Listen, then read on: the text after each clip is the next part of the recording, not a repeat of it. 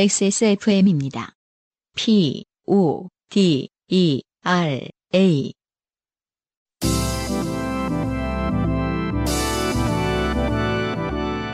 요즘은 팟캐스트 시대.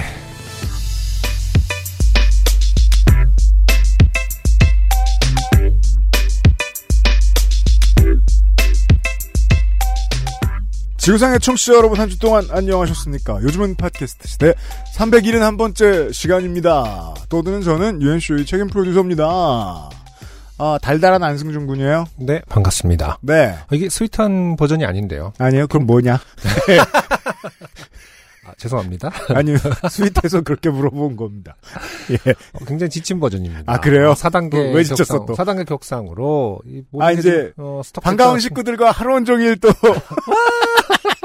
24/7. 제가 늘 꿈꾸던. 아, 어린이집도. 그렇죠. 아, 저는 이제 공립을 다니고 있기 때문에, 구립 공립을 다니고 있기 때문에. 네. 아직도 선생님들 백신 접종이 완료되지도 않았고요. 이제 이번 건과 관련해서 아마 시작을 할 거로 알고 있어요. 네, 이스라엘이랑 스왑한 그 백신 맞으시는 걸로 알고 있는데, 저희 지방, 저희 지역은. 네. 어쨌든 뭐, 계속해서 나아지는 부분, 개선을 하려는 노력들도 동시에 이루어지고 있고, 네. 또 한편으로는, 통제도, 터지고 있고. 뭐, 정말. 모두가 노력하고 있는 가운데. 네. 아, 이제 정말 한계에 다다른 것 같다라는 느낌. 저 개인적으로. 아, 정말 지친다. 아, 진짜요? 라는 생각이 많이 듭니다. 이게 이제 살림을 해봐야 좀 더 실감나게 알 수 있어요.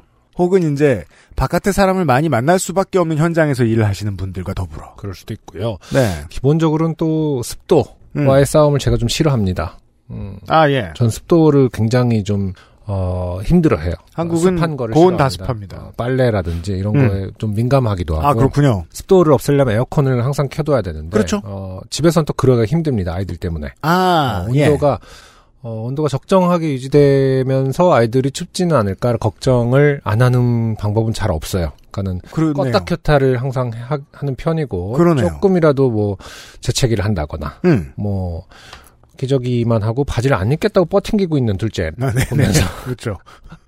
그게 편하거든요, 아무래도. 네. 그렇겠죠. 저라도 뭐, 기저귀 하고 있는 와중에는 바지 입고 싶지는 않을 것 같아요. 근데, 아무튼 그런 면면들이, 굉장히, 여름은 사실 힘든데, 육아를 하시거나 살림을 하시는 분들. 네. 거기다가 이제 또, 어린이집도 못 가고, 유치원도 못 가고, 뭐 이런 상황들. 저 자신도 또 어디를 뭐, 나가지도 못하고. 네. 하는 것들. 많은 분들이 공감하실 것 같아서 여기서 화상연을 해봅니다. 뒤집어서 얘기하면요. 덕두리를 해봅니다. 해외에 계신 청취자분들의 심정을 역으로 이해한달까요? 상당수의 양반들이 작년에 한 절반 정도 네네. 사실상 집에 갇혀 있었잖아요. 아, 그렇죠. 락다운을 반년한 유럽 나라들도 있단 말입니다. 맞습니다. 예. 그러고 나서 아 이제 더는 못해라고 말하는 걸 한국에서 봤을 때는 한심하게 보이는데 그 사람들은 얼마나 힘들었겠느냐 하는 생각도 할 수는 있어요. 그렇죠. 네. 아, 많이 힘든 요즘입니다. 아니 내가 그냥 당신 눈앞에 있는 제가 힘들다고요. 아 그래요? 뭐 갑자기 저를 비유해서 해외로 굳이 가지 마시고 저를 위로해 주세요. 저를.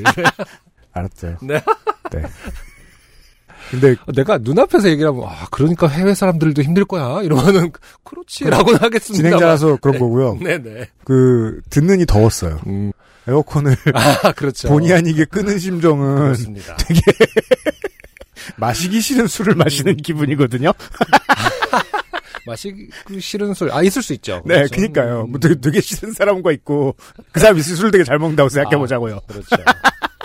참 네. 같이 사는 사람들과의 그런 게 있잖아요. 사실 온도차가 있잖아요. 이게 성격적인 온도차 말고, 아, 정말 피지컬한 온도차 그렇구나. 있죠. 그렇구나. 저희 집은 식구가 단촐하니까. 근데 또 잘 맞아요. 예, 괜찮아요. 더워하면 비슷하게 더워하고. 네, 맞아요. 근데 뭐, 저는 좀 다른 편이긴 하거든요. 제가 더위를 굉장히 많이 타는 편이기도 하고요.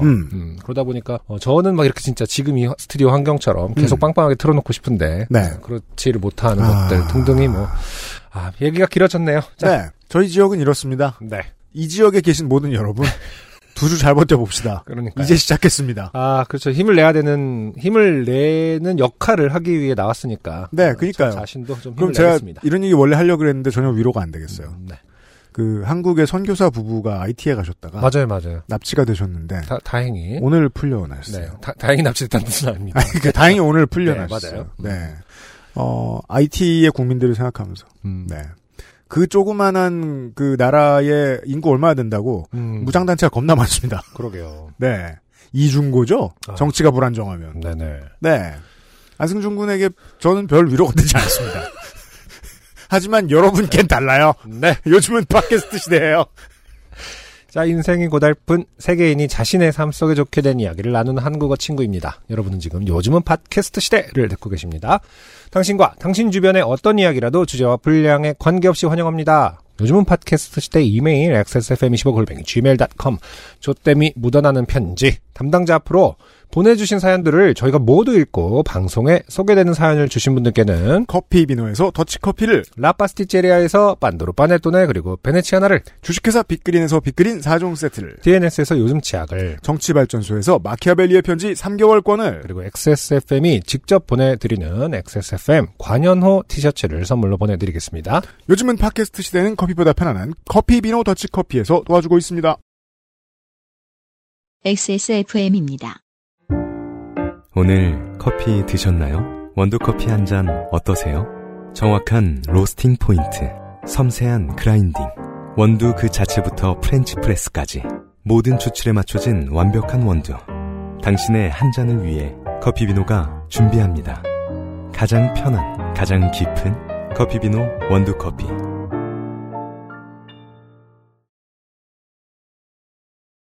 후기를 보내주신 이주현 씨는 경기도 인근 어딘가에 파이오니어, 트레일 블레이저, 네, 라고 할 수 있죠. 없던 길을 만들어내고 애를 울린 엄마예요. 네. 네. 몇 가지 해명을 해보자면 입주민 단톡방에 이 얘기를 했더니 다른 이웃분도 내비가 그 길을 안내했었다고 자기도 돌아 나왔다고 했었답니다. 네. 이게 바보의 정치적인 문제가 뭔지 아세요?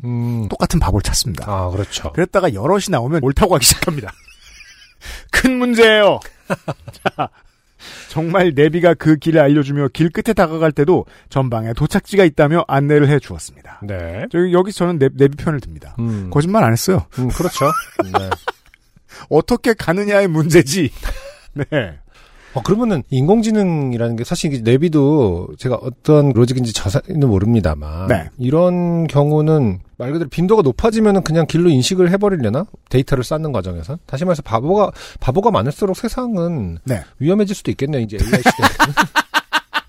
아, 이상한 길로 자꾸 가면 길이 되는 거잖아. AI가 이거 길인갑다. 이게 국내 앱들은 사람이 많이 건드려서 안 그러는 걸로 아는데 구글맵은 그 사람들이 자꾸 캐면 그 길로 봐주는 걸로 알고 있거든요. 그 단톡방 만들어서 막 계속 그래요? 저도 한번 가볼게요. 막 이러면서는 계속 그게 길이 되는 건가? 아, 길 만들기 정모 이런 거 하고. 네. 프론티어방. 못 이긴 지자체장은 길을 뚫어주고. 네. 후기를 쓰려고 로드뷰를 찾아보니 안승준님 말씀대로 흙길이 조금 정비되어 있네요. 네, 길에 이제 뭐 가드레일도 있고 있습니다. 사진에 트럭이 있는 곳이 제가 빠졌던 곳입니다 하고 사진을 이렇게 보고 있는데 저기는 아주 고즈넉한, 네, 네, 텔레토비들이 뛰어놀 듯한 그런 공간이에요. 아무튼 어쨌든 뭔가가 정비가 열심히 되고 있는, 네, 그런 느낌입니다. 그리고 이전 사연에 함께 보냈던 사진은 차 구출 전 빠졌을 때 사진입니다. 파이프에 소심하게 올라가 있던 아팠기 때문에 힘을 못 받아 후진을 못했고요. 그 후에도 엄마를 집에 모셔다 드리는데 통행료 800원에 30분만 가면 되는 길을 2,800원 통행료를 내고 1시간 걸려 모셔다 드렸답니다. 그중 한 번은 엄마가 길을 잘못 알려줌. 네. 네, 버릇을 못 고치고 있어요. 그러니까요. 어떻게든 남 탓부터 하고. 짧은 문단, 세 문단인데 매 문단마다 변명이 있어요, 지금. 이주현 씨를 위로를 드리자면, 네, 저는 이렇게 생각합니다. 그런다고 운전을 포기하는 게 제일 나쁩니다. 네, 자식한테도 좋지 않아요. 계속 하죠? 그러면 실수 10번 하고 그 다음에 1000번 제대로 갑니다. 네. 또 그래 보세요, 어디. 한국은 레카 빨리 와요. 자, 지난주에 그 질문 드렸다고, 네, 인천의 많은 토박이 여러분들이 들고 일어나 주셨습니다. 감사합니다. 네. 김태형 씨가요, 안녕하세요. 인천에 살고 있는 김태형입니다. 동인천역이 동인천역인 이유는 일제강점기 때 만들어진 인천부 청사의 동쪽에 있기 때문입니다. 아, 그러니까. 그 청사는 바닷가 근처에 있었나 보군요. 인천의 구역이 커져서 9월동에 인천시청이 들어선 이후로는 인천부 청사 자리는 중구청으로 이용되고 있는데요. 그게 이제 다른 대도시하고 인천이 좀 다른 점이죠. 중구인데 바닷가에 있죠. 예, 이게 왜 중구야 싶은데. 그래서 중구청을 중심으로 일제 강점기에 세워진 적산 가옥이 잘 보존되어 있어 산책하기 참 좋습니다. 예, 예쁜 길이라고 합니다. 조금만 걸으면 그냥 중국집만 많은 동네인 차이나타운도 있고. 가보셨어요? 그럼요. 가봤죠. 네. 전 좋더라고요. 일단 주민센터가 아주 이채롭고요. 네. 중국집 중에 하나로 보이고요. 그걸 제외하고 확실히 식당 말고는 다른 걸 못 찾았습니다. 근데 재미있습니다. 저에게는 사실 인천은 펜타포트를 펜타포트 락 페스티벌 그렇죠.로 네. 대변되는 어떠한 추억들이죠. 사실 그 전에는 뭐 월미도 정도를 가보긴 했었습니다만 네. 펜타포트가 시작되고 나서는 여러 번 갔죠. 아 그렇군요. 공연자로서도 갔고 뭐 매해마다 놀러도 네, 가고 네, 그러니까는. 어떻게 보면 인천은 저에게는 언제 이후부터는 청춘과 어떤 그 페스티벌의 동네로 기억이 되기도 해요. 그러면서 그러네요. 이제 차이나타운도 가보게 되고 그랬던 것 같습니다. 이게 안승준 군처럼 거기에 이제 그 셋 리스트에 올라간 가수가 돼보는 경험은 흔한 일이 아닙니다만, 네네. 그래도 대충 우리 동년배들은 펜타포트 락 페스티벌 때문에라도 맞아요. 인천이 그렇게 남았을 분들이 많겠어요. 그럴 수 있죠. 어쨌든 2000년대 중반 정도에는 인천을 네. 많이 갔을 겁니다. 동년배들은 그러네요. 락을 예. 좋아하는 저한테나 공화춘이지. 네. 그리고 디즈니와 저작권 시비가 붙지 않을까 걱정스러운 동화마을이나 프리덤파크에서 메가더 쇼군의 동상을 보며 인천 상륙 거긴 가봤습니다.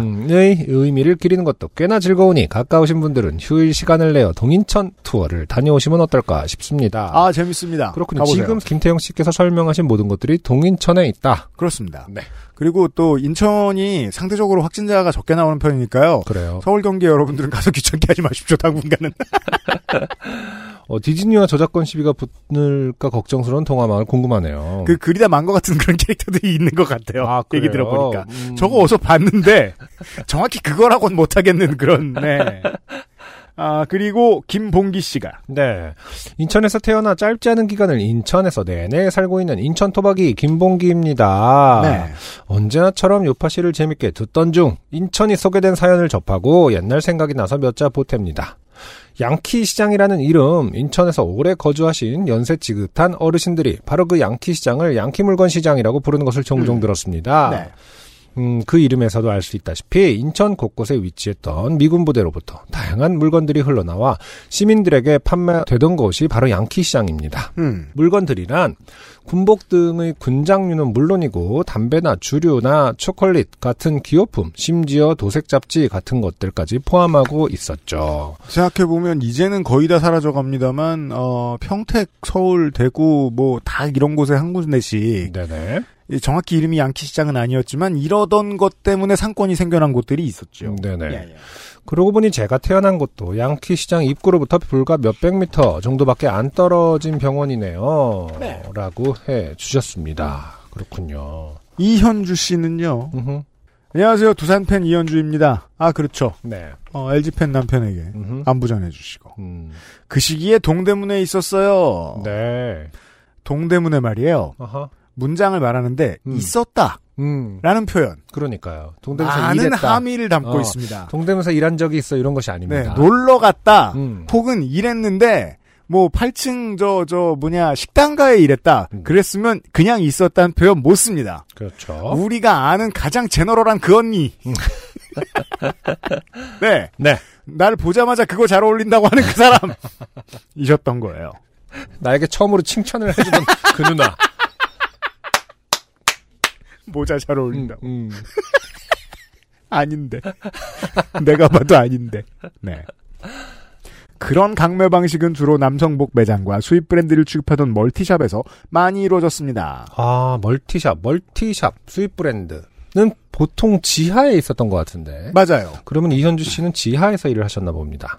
여성복 매장은 보통 예쁜 DP와 저렴한 가격을 어필하면 장사가 되는데요.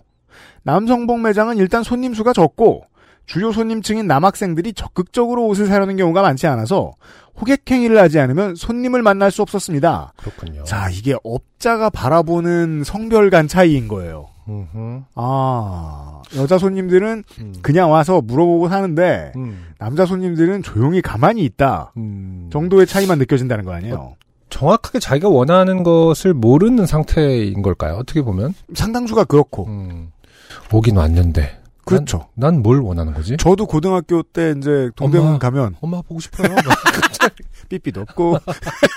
그런 생각했던 것 같기도 해요. 아, 뭐. 무슨 아이템? 이러다가 이제 끌려가기도 하고. 네. 네. 가게 간의 경쟁이 과열되어 그런 식으로 손님을 낚지 않으면 개시도 못하게 되는 상황에 강매행위도 심해진 것 같아요. 네. 여성복 매장도 그런 곳이 없는 것은 아니었기에 소비자들의 문제의식이 커져가면서 D쇼핑몰에서는 가격 정찰제를 시행하기도 했는데 아, 좀 일찍 했던 것 같아요. 맞아요. 타 쇼핑몰보다 비싸더라도 그곳을 찾는 손님이 늘더라고요. 맞아요. 이것도 기억이 나네요. 맞아요. 정찰 거기는 호객행위가 없대 그러면은 글로 가요. 아, 가격과 상관없이 글로 갑니다. 맞아요. 그리고 거기 안 가고 다른 건물 가면 귀찮으니까 주로 손님이 많이 몰리는 쪽만 돌아봐요. 왜냐하면 거기는 상인들이 바쁘셔가지고 안 부르거든. 네. 그렇죠. 하지만 그것도 오래가진 못했고 중국인 관광손님 비율이 압도적으로 커지더니 이제는 온라인 쇼핑몰에 자리를 전부 내준 것 같습니다. 그래서 이제 최근에 제가 한 번 정도 가본 적이 있는데 작년에 네. 이제는 좋은 목 대신 다른 목들의 샵을 내서 거기는 로드샵 겸 그 촬영 세트용으로 쓰시는 사업하는 분들이 많더라고요. 아, 그렇구나. 예, 사실상 온라인으로 전업했는데 여기서는 손님을 따로 그냥 오프라인을 소수를 맡거나 하는. 피곤한 흥정 없이 최저가를 검색하고 상세 사이즈가 기재되어 있는 온라인 쇼핑이 대세가 되는 것도 당연한 추세지만 그 시절 상인들의 태도도 시장이 몰락하는데 크게 기여한 거겠지요. 강매 외에도 여러 가지 문제와 사건들이 있었지만 후기이니만큼 여기서 줄일게요. 안녕 유영 같은 네임드와 소통할 수 있는 요파 씨는 사랑입니다. 네. 네. 네. 오, 저런 어색한 문장을 보라니. 그러니까요. 곧 옷을 팔 것 같은. 그 사연 한번 보내주세요. 이현주 씨 기다릴게요. 아, 기분이 좋아. 분명히 모자가 덜 들어갔는데 잘 어울린다고. 정말 인상적이었던 기억이에요. 1998년이었어요. 오늘의 첫 번째 사연은 기예형 씨의 네. 아주 억울한 사연입니다. 네. 안녕하세요. UMC님, 한승준님. 저는 고등학교 시절 야간 자율학습이 없는 주말이면 버스비를 아껴 만화책을 보려고 자전거를 타고 다녔는데 네. 교통비는 원래 쏠쏠한 작은 아이템들과 바꿔지죠. 네. 저는 이제 그 얼음 간 음료를 사는데 버스비를 종종 이용했습니다. 네. 그걸 그 1리터짜리를 들고 세정거장을 걸어가는 쪽이 버스를 그냥 타고 안 먹고 오는 쪽보다 훨씬 나았거든요. 그렇군요. 네. 버스비. 그렇죠. 저는 스쿨버스를 타고 다녔었기 때문에. 아, 맞다. 거기는 네. 또 멀리 다니는. 저에게 아낀다라는 것은 이제 식비밖에 없었던 거죠. 용돈이라는 그렇죠. 거는 교통비가 포함되어 있지가 않으니까. 그래서 식비는 결국엔 이제 굶으면 되는 거니까. 맞아요. 대부분 이제 음반을 사죠. 아, 기억납니다. 풀빛 소리방. 학교 앞에 있는. 아. 거의 독점에 가까운. 졸업한 이후에 학교 앞에 가보셨을 거 아니에요? 그렇죠. 아직 있더라고요. 진짜요? 네. 거긴 좋구나. 아, 근데 물론 이제 그 졸업을 엄청 오래전에 했지 않습니까? 25년 저는 전. 뭐 진작에 골프용품점이 돼가지고 음반 가게가. 다시 말해서 그 졸업한 이후에 갔다라는 것 자체도 20년이 넘은 거지. 아, 그래요? 아, 그러니까 지금은 뭐 당연히 바뀌어 있을 것 같은데. 아, 저는 퇴근길에 가끔 돌면 거기를 지나가기 때문에. 예. 학교 앞을. 제가 얘기했잖아요. 그래서. 얘기했을걸요, 요파시에서, 그, 재즈를 추천해달라고 그랬더니, 엔야를 추천해줬던, 사장님. 저에게 음악적 혼란을 일으킨. 그렇구나. 엔야도 재즈다. 좋은 음악입니다만은. 네, 아니, 엔야 싫대요. 그러니까요. 재즈 달라고요. 이건 엔야 싫어요. 이게 아니에요. 피아니스트 김광민 씨 계시지 않습니까? 수요 예술 모델을 하셨던. 네. 새 앨범이 나왔냐고 물어봤더니 전 앨범을 주셨죠. 우리에게 대중적으로 알려진 앨범이 아마 2집인가 그럴 텐데요. 네. 3집이 나왔다면서 1집을 주셨어요. 근데 거기 1집이라 표기가 안 돼 있고 Letter from the Earth인가 뭐 이런 게 있어요. 근데 어떻게 보면 이제 좀 대중적으로 알려지기 전에 내신 앨범인데 네. 생경하니까 그때는 싸운 줄 알았죠. 여러분 그때는 인터넷이 없었습니까? 그럼요. 사장님이 그 기라고 하면 긴 겁니다. 네. 그래서 한참을 또 그것이 새 앨범인 줄 알고 들었죠. 잡지를 도서관 가서 잡지를 펼쳐보지 않는 한은 네. 혹은 서점에서 정보를 곧바로 확인할 수 있는 상황은 아니었거든요. 이런 안승준 군의 얘기를 들을 때마다 역시 네. 삶의 방식은 제가 옳다라고 믿을 때가 많아요. 뭐죠? 네. 대화하면 안 돼요. 준비해서 물건만 사면 네. 그냥 아예 다 적은 다음에 이걸 주문하고 다음 주에 또 옵니다. 그럼 그걸 받아 대화를 안 했어요 저는. 대화를 했기 때문에 이렇게 지금 재밌는 얘기를 할 수 있는 거 아닙니까? 이런 때 쓸 수 있어요. 25년 후에 한 43초라도 썰을 풀 수가 있는 거예요. 말재간은 좋아요. 네. 학교 앞에 자전거를 세워두면 누군가 자전거를 훔쳐가서 학교 근처 동네 노인정에 세워두곤 했습니다. 인사성이 바르던 저는 그 근처에 사는 할아버지와 마주치면 인사를 하곤 했는데 네. 따지고 보면 자전거를 세우는 일 말고는 그 동네에서 아무런 일을 한 적이 없었습니다. 네. 그 할아버지가 그 동네 노인정 옆에 산다는 정도를 알고 있었지요. 그래도 저는 인사를 했습니다. 왜인지 모르지만 자주 보는 사람에게는 무조건 인사를 하는 편이었습니다. 네. 그러니까 아주 어릴 때 먼저 다가가고 인사를 하는 게 어떤 리워드가 있다라는 확신을 몇 가지 계기로 알게 되면 네. 인사성이 바른 사람이 됩니다. 그렇죠. 네. 대부분 이제 칭찬이죠. 아 그래 인사 잘하네 뭐 이런 거. 네. 네. 전 왜 그랬죠 그럼? 그런 칭찬을 못 받았나 보죠. 아니 칭찬해줬을 수도 있거든요. 칭찬하고 지랄이야. 이렇게 생각하면 맞나?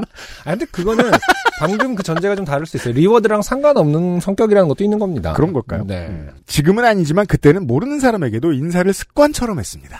그렇죠. 네. 어린이의 어떤 의무이자 어떤 어린이의 뭐 소명 같은 거라고 생각했죠. 뭐랄까. 그랬던 것 같기도 해요. 인사를 잘하는 네. 어린이가 됩시다가 뭐 제일 그러게요. 중요한 모토였으니까요. 우리는 그런 시대에 살았어요. 네네. 네. 그 사실에서는 이런 사람을 출마 중독이라고 부릅니다.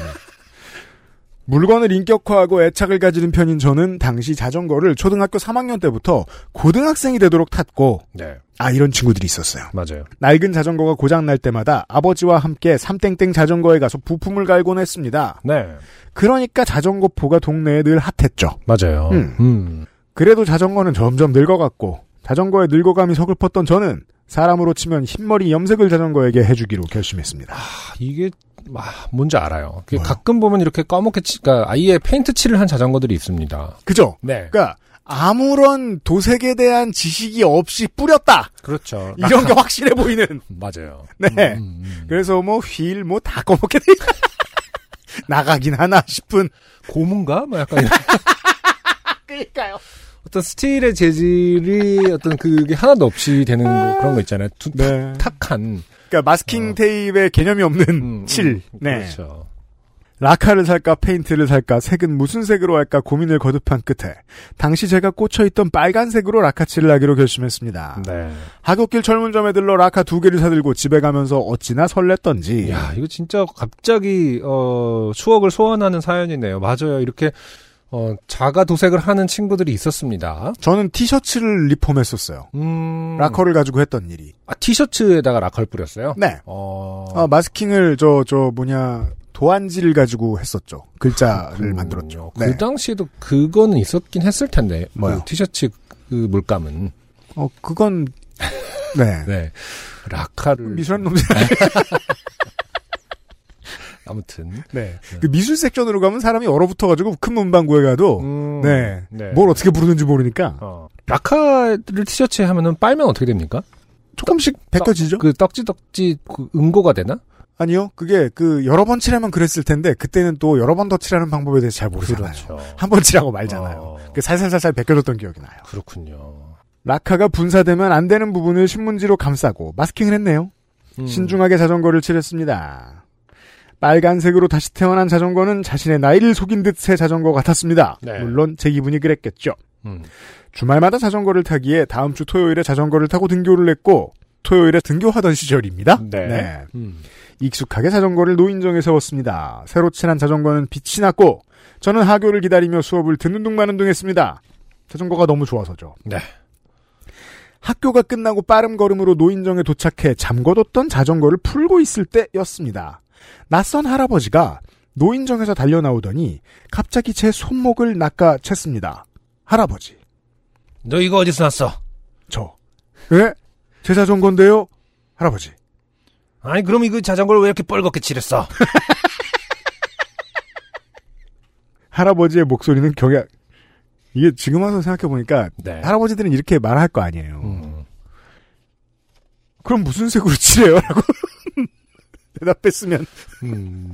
그러니까요. 아, 할아버지의 목소리는 격양되어 있었지만 저는 침착하게 대답했습니다. 자전거가 낡아서 칠했는데요. 어쩐지 제가 침착할수록 할아버지의 목소리가 높아지는 것 같았습니다. 할아버지, 내가 얼마 전에 자전거를 잃어버렸는데 지금 이 자전거가 그 자전거랑 똑같아. 제가 요즘 그런 생각한 적이 있어요.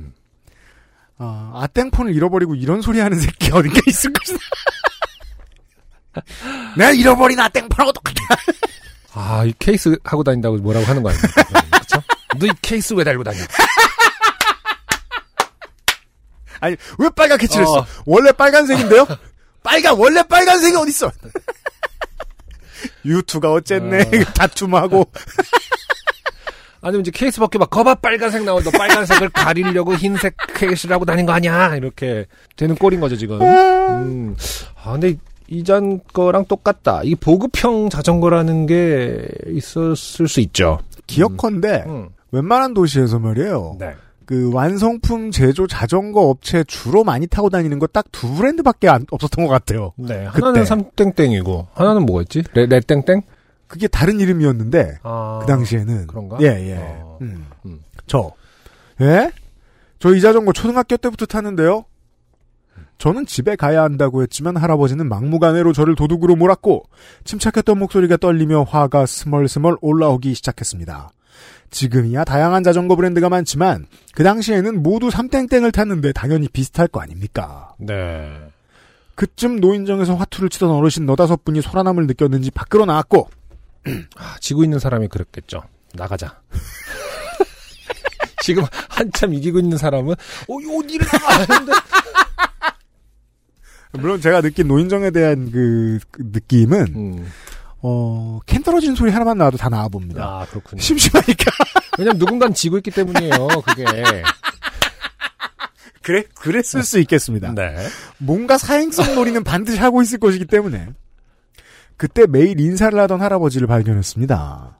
도둑이라는 소리를 20분 정도 듣던 저는 머리 끝까지 억울함이 올라와 반쯤 울먹이는 상태였고 네. 매주 인사를 하던 할아버지를 발견해 너무 기뻤습니다. 그 순간 매주 얼굴을 보던 할아버지가 구세주처럼 느껴졌습니다. 이 빨간 자전거가 제 자전거라고 확인해줄 증인 같은 존재 말이죠. 네. 할아버지 저 아시죠? 이거 제 자전거라고 말해주세요. 라며 인사 외에는 처음으로 그 할아버지에게 말을 걸었습니다. 하지만 인자한 모습으로 인사를 받던 순한 얼굴의 할아버지는 대답을 얼버무리며 그게 나도 잘 기억이 라고 대답하셨습니다. 아, 안타깝습니다. 인자하긴 하셨지만 네. 노인정 내서 짬이 안 되는 분이죠. 그죠. 그게 제일 중요할 겁니다. 막내. 네.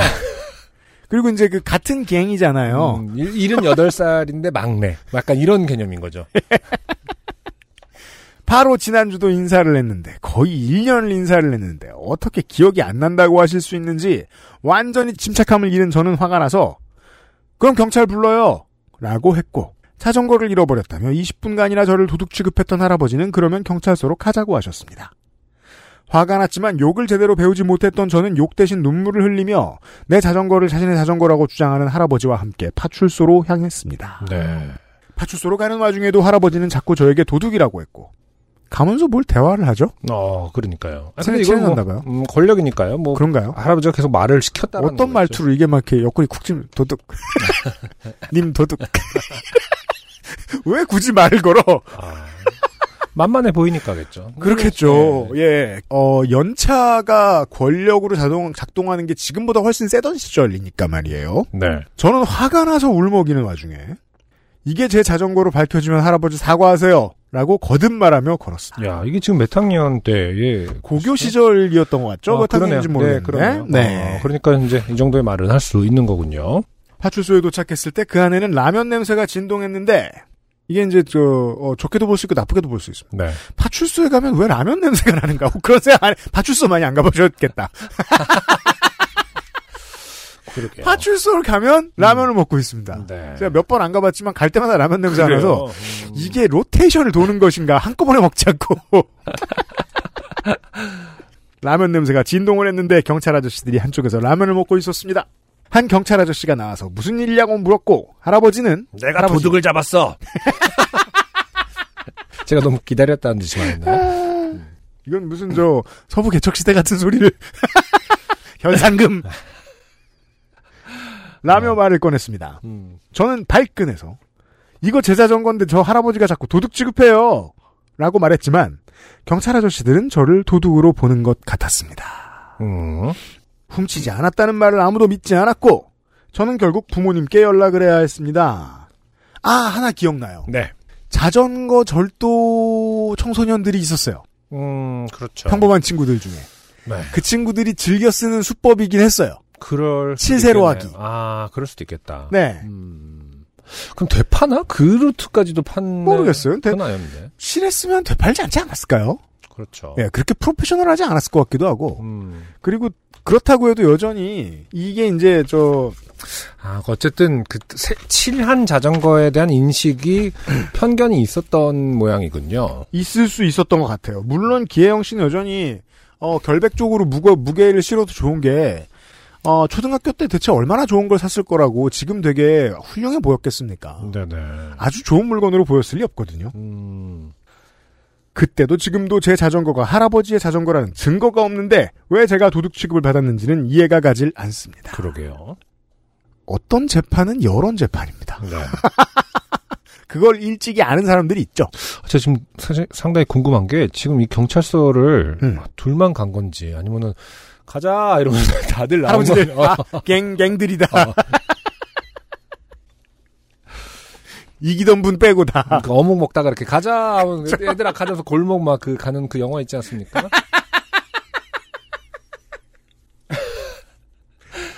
아, 골목을 가득 채운 할아버지들이 이렇게. 거기서 이제 고등학생들이었는데. 그 바람인가 영화 그 왜 그분 나오시는 거 있잖아요. 네. 안 돼, 그러면 안 돼. 거기가. 뭔지 알아요. 결국 몇 시간이 지나, 아이고, 계속 붙잡혀 있었네요.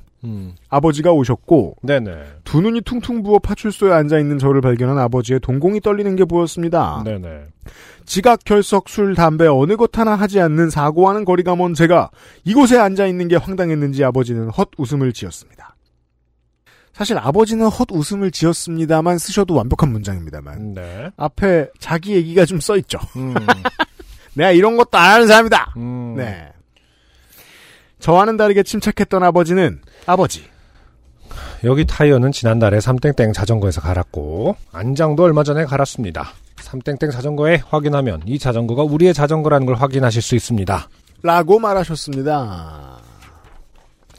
아버지가 오시기 전 몇 시간 동안 계속 저를 도둑 취급했던 경찰들은 민망해하며 그 할아버지에게 경찰, 여기 말씀 들어보니까 이분 자전거가 맞네요. 라고 말했고 초지일관 저를 도둑으로 몰던 할아버지는 갑자기 허허허 웃으며 그러게 말이요.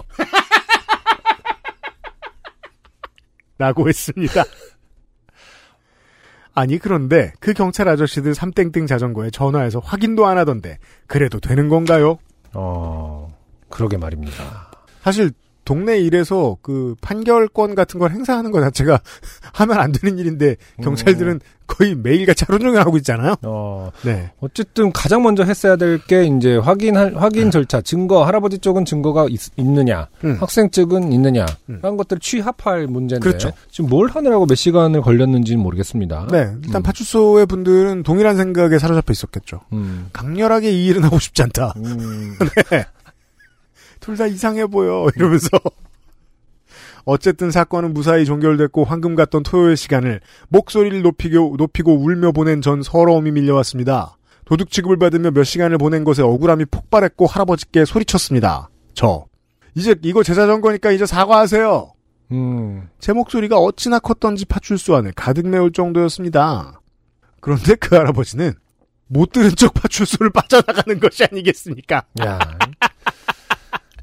정직한 출구 전략. 저는 너무 화가 났고 억울했고 구두로 약속을 했기에 분명히 사과를 받아야 했습니다.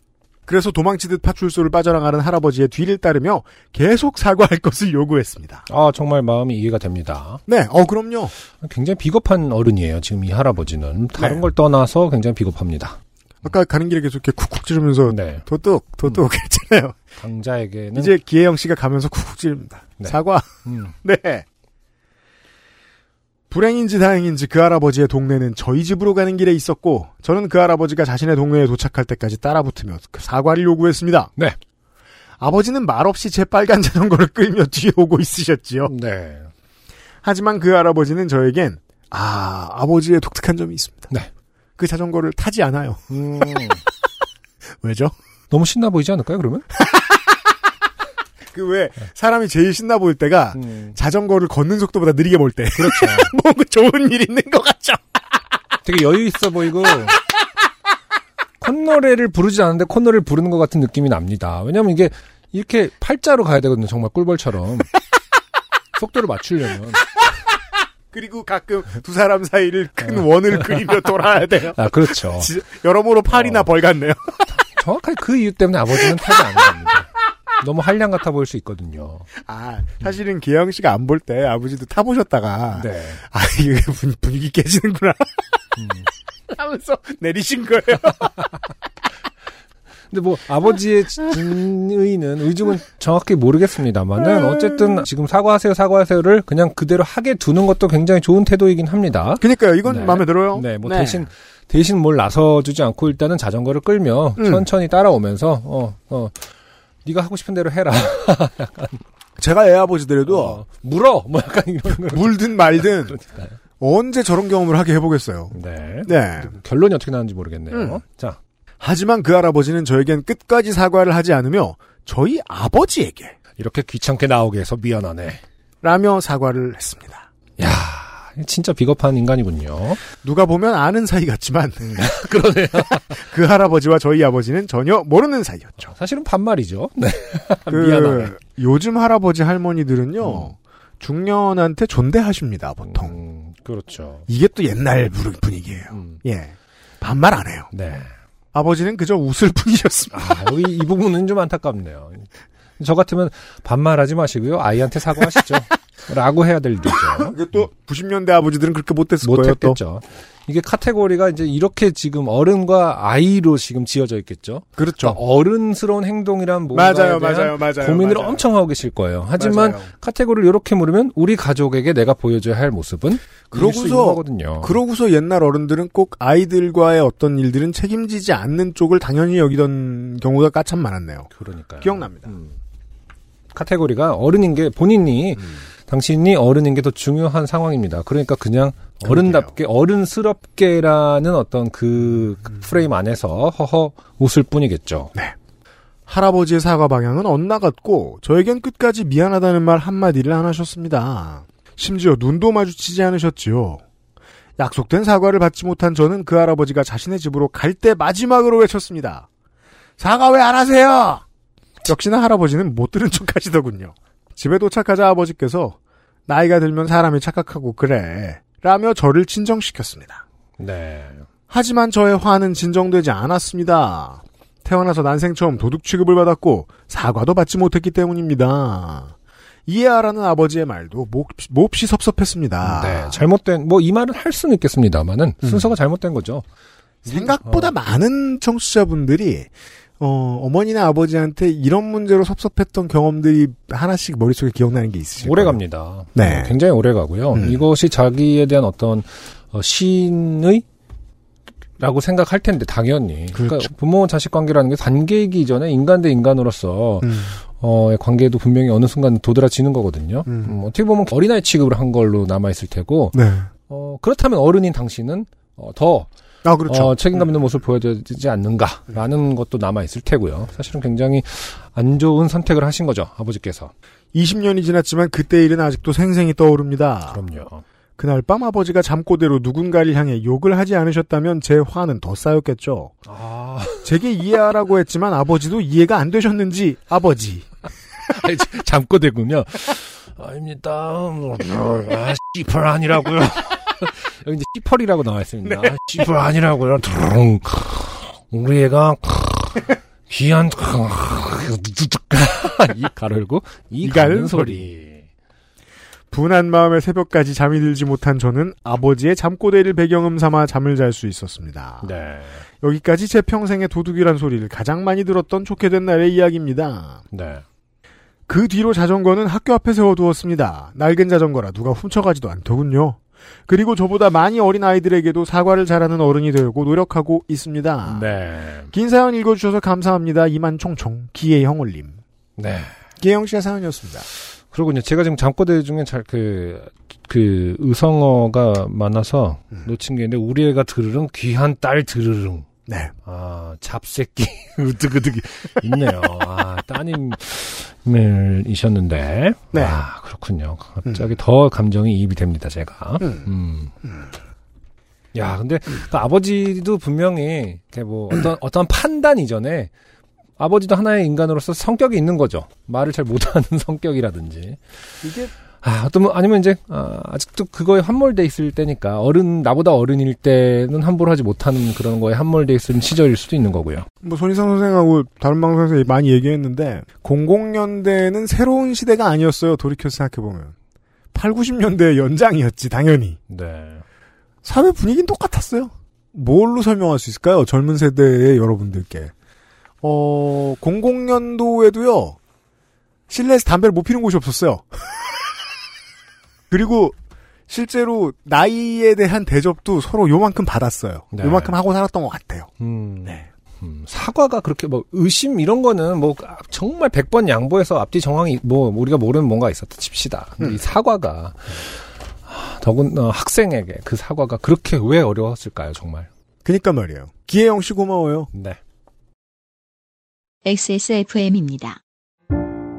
오늘은 과테말라 안티구아 어떠세요? 높은 일조와 강수량의 고산지 커피 농장에서 자연이 키워낸 강한 바디감과 스모크한 향의 중후한 맛. 가장 빠른, 가장 깊은 커피비노 과테말라 안티구아. 이 얘기 너무 여러 번 하나요? 음악을 안 하게 되고 이 일도 전직을 하면서 제일 좋은 게 사람들 나이를 몰라도 된다는 거. 하지만 직업과 상관없이 사람하고 부딪히는 일들은 뭐 있는 거 아니겠습니까? 그렇죠. 근데 직업에서 이렇게 하면 나중에 도움이 됩니다. 어디를 가서도. 네네. 다시 말해서 반대로 얘기했을 때 음악할 때는 굉장히 나이가 중요한 그 집단이었다라고 보는 거겠네요. 그게 너무 싫었죠. 일단 저는 뭐 좋은 형이 되는 방법에 대해서는 되게 고민을 많이 했는데 좋은 동생이 되는 법은 죽어도 모르겠더라고요. 실패했죠. 자, 이상윤 씨가 말이에요. 새로운 장르의 사연을 보내주셨어요. 안녕하세요. 유형하세요. 저는 옥천의 요파쇼 이상윤입니다. 안녕하세요. 아이돌 그룹 여자친구의 갑작스러운 해체 소식에 기분이 우울하고 일도 손에 잡히지 않던 차에 이나라도움이 저의 울분을 터뜨리게 하여 사연을 보내봅니다. 자, 그렇군요. 국가와 거래하는 분들 한정 장르입니다. 이 나라도움. 이상윤 씨가 지금 어떤 일을 하시는지 모르겠습니다만 네. 이 나라도움. 예술을 하는 분들에겐 굉장히 지금 만약에 이제 요파쇼 분들 중에 네. 지금 뭐 미대 출신으로 이 나라도움에서 한 번이라도 지원 사업과 관련해서 일을 해본 적이 있는 사람이라면 네. 지금 굉장히 혈압이 오르고 있을 것이다. 이름을 듣자마자 그 정도입니까? 그렇습니다. 저희 아내는 이런 것들 그러니까 이 나라도움을 하면서 네. 그러니까 대부분의 이런 어떤 세무적인 거 저도 이제 디자인 회사를 운영하고 있지 않습니까? 그런 세무적인 거 뭐 세무 신고 이런 거 할 때 굉장히 이상한 언어들이 많아요. 뭐 이렇게 일본스러운 언어들도 많고 네. 그러니까 이게 뭘 하라는 건지 모르겠는 한글인데 세정과 관련된 단어들이 어려운 게 많죠. 네. 그리고 뭐 아무튼 그런 거 하면서 스트레스를 받는 편이 아니에요. 숫자나 이런 것들을 굉장히 능하기 때문에 그리고 어떤 그 로지컬한 부분에 굉장히 능하기 때문에 그런데 그럼에도 불구하고 굉장히 화를 내신 게 이 나라도움이거든요. 그분께서 네.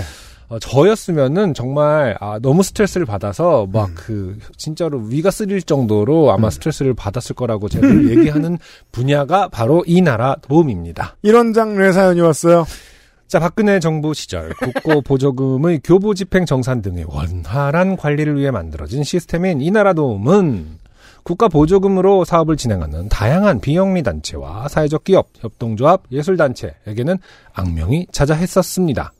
이것은 과거형으로 표현해 주셨지만 사실은 현재형으로 해도 충분합니다. 그렇군요.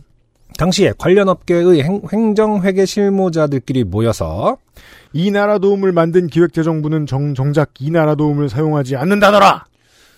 뭐 아무래도 그 기재부는 국고보조금이 필요 없거든요. 그렇죠. 그걸 주긴 하는데 네. 온라인으로 증빙서류 등록을 하면 뭐하냐? 다시 프린트해서 다 제출해야 되는데. 아, 이런 문제. 그럼요. 네. 이것은 이제 요즘식으로는 일본식이라고 표현하는데 한 1년 쓰다 없어질 시스템이다. 라는 욕을 나누며 네. 서로를 위로했더랬죠. 처음 이나라도움이 도입될 때 구청 등에서는 관계 실무자를 초청하여 큰 강당에 이나라도움 활용을 위한 워크숍도 열었던 기억이 나네요. 저는 뭐 이런 것까지는 안 해봤습니다만 그래도 세금 내는 것과 관련해서 세무서에서 하는 온라인 수업 같은 것도 들어보기도 하고 그렇거든요. 네. 너무 어려우면 수업도 해주고 그러죠. 그렇죠. 홈택스 같은 거. 당시 정부의 온라인 시스템이 다 그러했듯 이 나라도움 역시 인터넷 익스플로러 브라우저 환경에 맞춰져 있어 크롬이나 파이어폭스 등 다른 브라우저에서는 열리지 않았습니다. 지금도 마찬가지일 거예요. 아, 지금은 바뀌었어요. 그런가요? 답을 알려주십니다. 이상해. 아, 그러나 네. 이나라돔 시스템 때문에 제가 좋게 된 일도 이 때문에 일어났습니다. 때는 2017년 가을쯤 보조금 사업 막바지에 사업비 증빙 자료를 이나라돔 시스템에 업로드하면서 생긴 일입니다. 참, 지금 봐도 참 이상한 문화지체죠. 2017년씩이나 됐는데 주로 인터넷 익스플로러를 썼어요. 대한민국은. 맞아요. 예. 기본적으로 국가 보조금 사업을 진행하면 같이 모여 식사를 한번 하더라도 영수증과 식사 장면을 찍은 사진, 그렇죠. 참가자 명단, 최근에는 코로나 방역을 위한 체크표까지 다양한 증빙 자료들을 생산해야 됩니다. 그렇죠. 그리고 이 증빙 자료들은 모두 스캔해서 이 나라도움 시스템상으로 업로드를 해야 했죠. 제가 그래서 이런 얘기를 들을 때마다 궁금한 거예요. 네. 아니 이 고생을 할 거 네가 어딘가에서 돈을 벌어오면 어떨까? 너 그렇게 능력이 없어? 왜냐면 너무 힘들어 보이잖아요. 그 자금 집행하는 게. 근데 그런 생각을 네. 수십 번 하게 만들기 때문에 그때의 굴욕감이 말도 못한 거예요, 예술가들이. 그죠. 그게 제일 큰 문제죠. 예. 왜 돈을 지원해 준다 놓고 나에게 굴욕감을 느끼게 하는가. 맞아요. 내가 온전하게 예술을 집중할 수 있도록 도와주는 것까지 포함해야지 지원이지. 그리고 하나하나 증빙할 때마다 너 정말이야? 사실이야? 너 이런 식의 어떤 더블 체크해서 내놔. 막 약간 뭐 하여튼 그러한 것들이 뭔가 어떤 의심의 눈초리들이 모니터에 있습니다. 그 항목질에. 아, 그래서 그렇군요. 그래서 네. 이제 이것까지를 뭘 해야 된다고 뭐 이런 것들 플러스 내가 아까 UMC님이 지적하신 대로 내가 이럴 거였으면은 내가 그냥 돈을 벌어서 하는 것이 나았을 텐데 내가 무엇을 하고 있는가 나의 능력이 이 정도밖에 안 되는가. 근데 저는 천박한 극우주의자처럼 얘기한 거죠. 실제로는 제가 몇 년 전에 그 인상 깊게 봤던 카드 광고처럼. 그 비스듬히 고객이 이렇게 기울여가지고 이러고 다리고 앉아가지고 말합니다. 네. 돈 좀 빌려주세요. 이런 말합니다. 원래 그게 맞는 거잖아요. 내가 고객이니까. 그렇죠. 굳이 그 회사에 이자를 내고 돈을 빌리니까. 맞아요. 우리도 세입자로 산다는 건 손님이라는 거잖아요. 월세를 주니까. 그럼요. 집 가진 놈한테. 네. 네. 근데 그렇게 안 되죠. 그러게 말입니다. 안 그러는 게 제일 좋은 거예요. 하지만 이 나라도움은 역시나. 그런데 증빙 자료를 업로드하기 위해 첨부 파일 버튼을 누르고 파일을 찾는 중에 갑자기 익스플로러 브라우저가 다운된 현상이 발생한 것입니다. 처음에는 왜 이러지? 내가 뭘 잘못 눌렀나? 라고 생각하며 다시 익스플로러를 켜서 이 나라도움 사이트를 들어가 로그인을 하고 사업 집행 탭에 들어가 해당 사업을 클릭한 땀이 날 것 같아. 뭐 아직 시작도 안 해. 위가 쓰려. 그러니까 집행 정산 화면에서 다시 첨부 파일 버튼을 눌러 증빙 자료를 스캔한 파일을 찾았습니다. 그런데 아니나 다를까 3초 후에 브라우저가 다운되는 것이 아니겠습니까? 제가 이게 이 프로그램을 정확히 써본 적은 없습니다만 네. 다른 관공서나 금융기관 프로그램들 웹브라우저 서비스들 받아본 다년간의 경험으로 이걸 압니다. 지들끼리 따로 계약한 PDF 리딩 프로그램 깔면 이런 일이 나오죠. 예, 스캔한 파일을 자꾸 안 잤다가. 그리고 이제 이것을 이제 계속 일단 읽어볼게요. 나는 괜히 화를 얹지 말자. 진정해 승준아. 이건 남의 일이야. 자, 그때서야 알게 됐습니다. 아, 이건 시스템상의 오류다. 당장 고객센터에 전화를 걸어 문제를 해결하자라고 생각을 했습니다. 그렇게 이 나라도움 고객센터에 전화를 걸어 듣게 된 답변은 저희도 이유를 알 수 없습니다. 다시 한번 잘 해보아라. 이게 어떤 제가 멍청한 AI처럼 답하고 있죠. 제가 감정 노동자 분을 따로 감정 노동자 분들에게는 해가 안 가게 하기 위해서 그냥 이렇게 건조하게 읽으려고 했는데 어쨌든 여기 써 있기로는 다시 한번 잘 해보아라 였습니다. 라고 써 있습니다. 네. 그렇게 만족스러운 응대는 아니었나 보네요. 아, 그리고 또 상담 전문가들의 그 저 교육받고 이 가이드북 받는 프로세스를 저도 좀 들어봤는데 네네. 이 나라 도움 같은 거 전문가가 거기 투입돼 있을 가능성은 낮을 것 아닌 같아요. 것 같아요. 저도 네. 보니까 이거는 따로 그런 전문가가 아니라 네. 그냥 이제 다른 업무를 같이 보시는 분들이기 그러니까 때문에 이게 전문적이지도 않고 본인들의 업무랑 섞이게 되면은 힘들어하는 그런 맞습니다. 상황인 것 같습니다. 아니 이게 무슨 호랑말코 같은 답변인가요? 네. 호랑말코는 기본적으로 뭡니까? 호랑이와 말의 코입니까? 저게 무슨 뜻이 있었는데. 호랑말코. 남의 말에 귀를 잘 기울이지 않고 제멋대로 행동하는 사람을 이르는 말. 그런 맥락인 건 알았어요. 근데 왜 호랑이와 말의 코인 거죠? 호랑말코. 호랑말코. 호랑이는 상관없다고 합니다. 아, 말은 상관 있는 거야, 그러면? 오랑캐 호자. 아, 낭은 남자. 네. 아, 오랑캐 말코 같다? 그러니까 이건 남혐이죠. 인종차별 아닙니까? 그러니까 그 타인종 남성의 큰 코. 타인종 사내가 타고 다니는 말의 코. 야, 그 너무 그게 다르잖아. 큰일 날 뻔했네. 말의. 죄송합니다.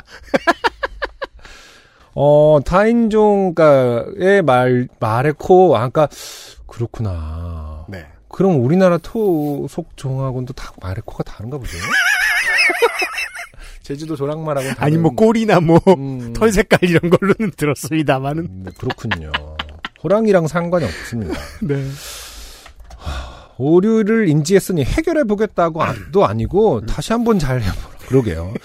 이거 진짜 젊은 그러니까 컴퓨터를 잘 다루는 어떠한 특정 직업군이나 계층도 화가 날 일인데 아예 좀 모르는 어떤 상황에서는 정말 더 자괴감을 느끼겠어요. 그리고 이런 걸 알아보다가 이제 내가 잘못한 내 컴퓨터가 이상한가 하면서 그걸 알아보죠. 이제 뭘 깔고 뭐 지우고 이러다가 갑자기 다운되거나 그렇죠. 그러면서 뭐 30분이면 될 줄 알았는데 3시간이 걸리고 그렇죠. 나는 작업을 해야 되는데 이 사업 진행 사업과 관련한 작업을 해야 되는데 이거 하느라고 그래서 이럴 바엔 그런 경험. 이럴 바엔 노트북을 다시 살까? 노트북을 알아보다가. 다 이 나라 도움이 잘못인 거예요. 그렇게 된다니까요. 끊어지려는 이성의 끈을 간신히 붙잡고 그래 지금 고쳐달라고 해서 당장 해결될 수 있는 문제도 아니고 다른 방법을 찾아보자 라고 생각한 저는 이것이 시간과의 싸움이라는 것을 몇 번의 시도 끝에 알 수 있게 되었습니다. 이거 감 잡는 사람은 겁나 똑똑한 사람이에요. 그러니까요. 똑똑하다. 자, 증빙 자료가 하나일 때는 재빨리 경로를 찾아 들어가 클릭하면 됐지만 증빙 자료가 여러 개일 때는 문제였습니다. 아, 그렇군요. 문제를 분석하고 있습니다. 그래서 한 번의 클릭으로 파일을 첨부하기 위해 해당 항목의 증빙 자료를 하나씩 압축 파일로 만들어서 클릭을 시도했습니다. 하지만 이 망할롱한 시스템은 브라우저가 다운되는 시간이 그때그때 달라서 어쩔 때는 2초 만에 어쩔 때는 10초 동안 유지되다 다운되는 등 사용자의 순발력과 인내심을 테스트하기 시작했습니다. 정상적인 과정이었다면 1분도 안 걸려 마무리할 일을 장장 3시간에 걸쳐 거봐요. 자료를 업로드해야 했고 멋져요. 막바지쯤에는 겨우 잡고 있던 이성의 끈이 끊어지며 책상에 쿵 소리 나게 머리를 박고 몸을 부르르 떨게 되었습니다. 당시 저의 상사였던 팀장님은 깜짝 놀라 무슨 연유인지 물었지만 저는 이 깊은 빡침의 이유를 처음부터 그렇죠. 맞아요. 그래서, 처음부터 설명할 수가 없어요. 그래서 이럴 때는 괜히 옆에 사람하고 관계도 안 좋아집니다. 누구누구님 왜 그래요? 그럼 내가 X발 어디서부터 설명해야 되는데. 그게 이제 맞습니까? 조금이라도 좀 스트레스가 심한 사람이면 난 처음부터 널 안 좋아했어. 네가 지금 얼음을 바득 씹으면서 할 말이니? 그게 뭐. 하지만 지금 이 경우 이상윤 씨 같은 경우에는 지금 팀장님이 물어보시는 거기 때문에 아무리 빡쳐도. 네. 어쨌든.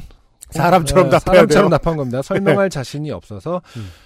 이 나라 도움이, 이게 안 돼요. 정말 포괄적인. 그렇습니다. 이게 안 돼요. 라는 알아들을 수 없는 읊조림만을 되뇌었더랬죠. 그 후로 이 나라 도움과의 사투를 약 1년간 해왔던 저는 퇴사 후 한동안 이나라도움과 관계없는 세상에서 살았습니다. 아, 네. 따뜻한 자본주의의 품으로. 그렇죠. 네. 하지만 작년에 새로 취직한 회사에서 이나라도움을 사용하는 사업을 진행했고. 야, 이거 공포영화 후속편 같네요. 누구씨 이나라도움 알아? 퇴사. 진행했고 올해 5월 제가 이나라도움 실무 담당자가 되어 그때의 트라우마에 몸서리칠 때 예전과 똑같은 현상이 발생하여 이번에는 혹시라는 마음에 다시 고객센터에 문의를 넣게 되었습니다. 이때 고객센터의 답변. 이나라도움은 크롬 환경에 최적화되어 있습니다. 크롬에서 사용해보시죠. 아, 바뀌었군요. 5년간 바뀌었어요. 하나가.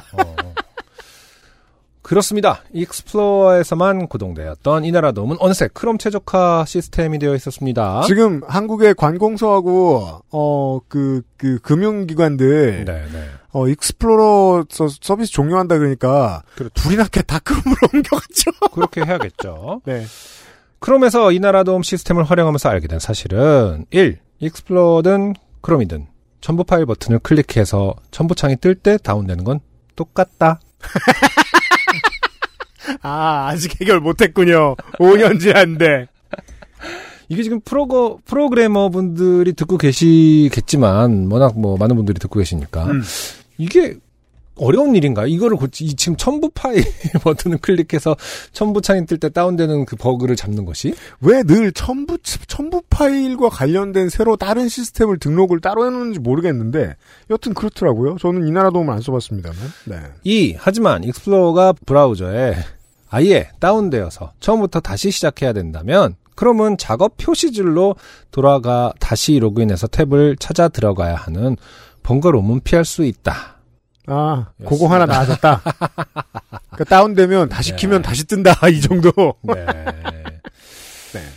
K 온라인 행정과 익스플로어가 합작해서 만들어낸 이나라도움 대환장 파티는 크롬이라는 진보한 프로그램으로 인해 그나마 평화로운 결말을 맞이할 수 있게 되었습니다. 다행히 최근에는 완전 온라인화가 진행되어 증빙 서류를 다시 프린트해서 제출하지 않아도 되게 바뀌었고 이나라도움 사용 매뉴얼도 잘 만들어져서 훨씬 사용하기 편리해졌습니다. 하지만 이나라도움을 모방하여 만들어진 서울 보조금 관리 시스템이나 사회적 기업 통합정보 시스템 등등과 비교하면 이나라도움은 시스템 내부적으로 발전은 없어 보인다는 게 단점이라면 단점이겠죠? 저도 이제 최근에 좀 긍정적으로 놀란 것들이 네네. 우리 이제 예를 들어 우리 완전히 생활하고 아주 밀접해 있는 것들 네. 있잖아요. 관공서에서 대형 폐기물을 버린다거나 네. 아니면은 가장 가까운 곳에 있는 저 여권 발급해 주는 곳을 찾아서 일하는 타이밍을 이렇게 캐치해가지고 알아서 가본다거나. 네네. 아니면은 이거는 금융기관입니다만은, 우리가 사는 집의 관리비나, 전기요금, 가스요금 같은 걸 낼 수 있게 해주는 거. 네. 예전보다 엄청나게 직관적으로 변한 것들이 많이 있긴 있어요. 네. 근데, 한국인은 뒤져보라면 금방 찾아낼 수 있습니다. 네. 지금도 답답한 거. 그러니까요. 하면 이나라도움인가 봐요. 지금도 어디선가 자필 서명을 받기 위해 뛰어다니고 영수증을 분실할까 노심초사하는 비영리단체, 사회적 기업, 그리고 협동조합, 예술단체, 정산 담당자 여러분께 우리 잘 버텨봅시다 라는 응원의 한마디를 전하고자 합니다. 네. 근데 응원도 좋지만 사실은 듣고 계실 청원을 해라. 담당자분이 만약에 듣고 계신다면 책임감 있는 모습을 수정을 부탁한다. 이 말도 저는 하고 싶네요. 네, 이게 네. 기재부 산하인지 모르겠는데 네. 네. 1시간이 넘는 저의 출근길과 퇴근길의 친구 XSFM. 좋은 콘텐츠를 만들어주셔서 고맙고 오래오래 해먹으시길 기원합니다. 긴 글 읽어주셔서 감사합니다. 네. 이상윤 씨 감사합니다. 네. 제가 이 사연을 읽기 직전에 부가세 시즌이 와가지고 그렇죠. 그 개인 사업자는 카드 자료를 뒤져야 되잖아요. 카드 자료를 뒤지고 있었어요. 네. 제가 거래 트고 있는 카드사는 국내 1, 2위 업체예요. 1위 업체의 카드. 에서 6개월 동안의 사용 내역을 받았어요. 열었더니 익스플로러에서 열라는 거예요. 야, 이 놀라운 자식아, 2021년에 라고 호쾌하게 웃게 되죠. 와, 진짜 네. 새벽 3시였어요. 어제 문득 생각났거든요. 오늘까지 드려야 되는데 회계사님한테. 그러니까. 집에 익스플로러가 없으면 어떡하지? 어찌어찌 구해가지고. 그래서, 그렇죠. 어찌어찌 또 구하는데 또 시간이 걸리지 않습니까? 예. 그러니까 제가 늘 그런 말을 했습니다. 그걸 잘 해결한 저희 아내에게, 보통 이제 뭐 세무사, 회계사처럼, 이 나라 도우머. 네. 라는 직업이 있습니다.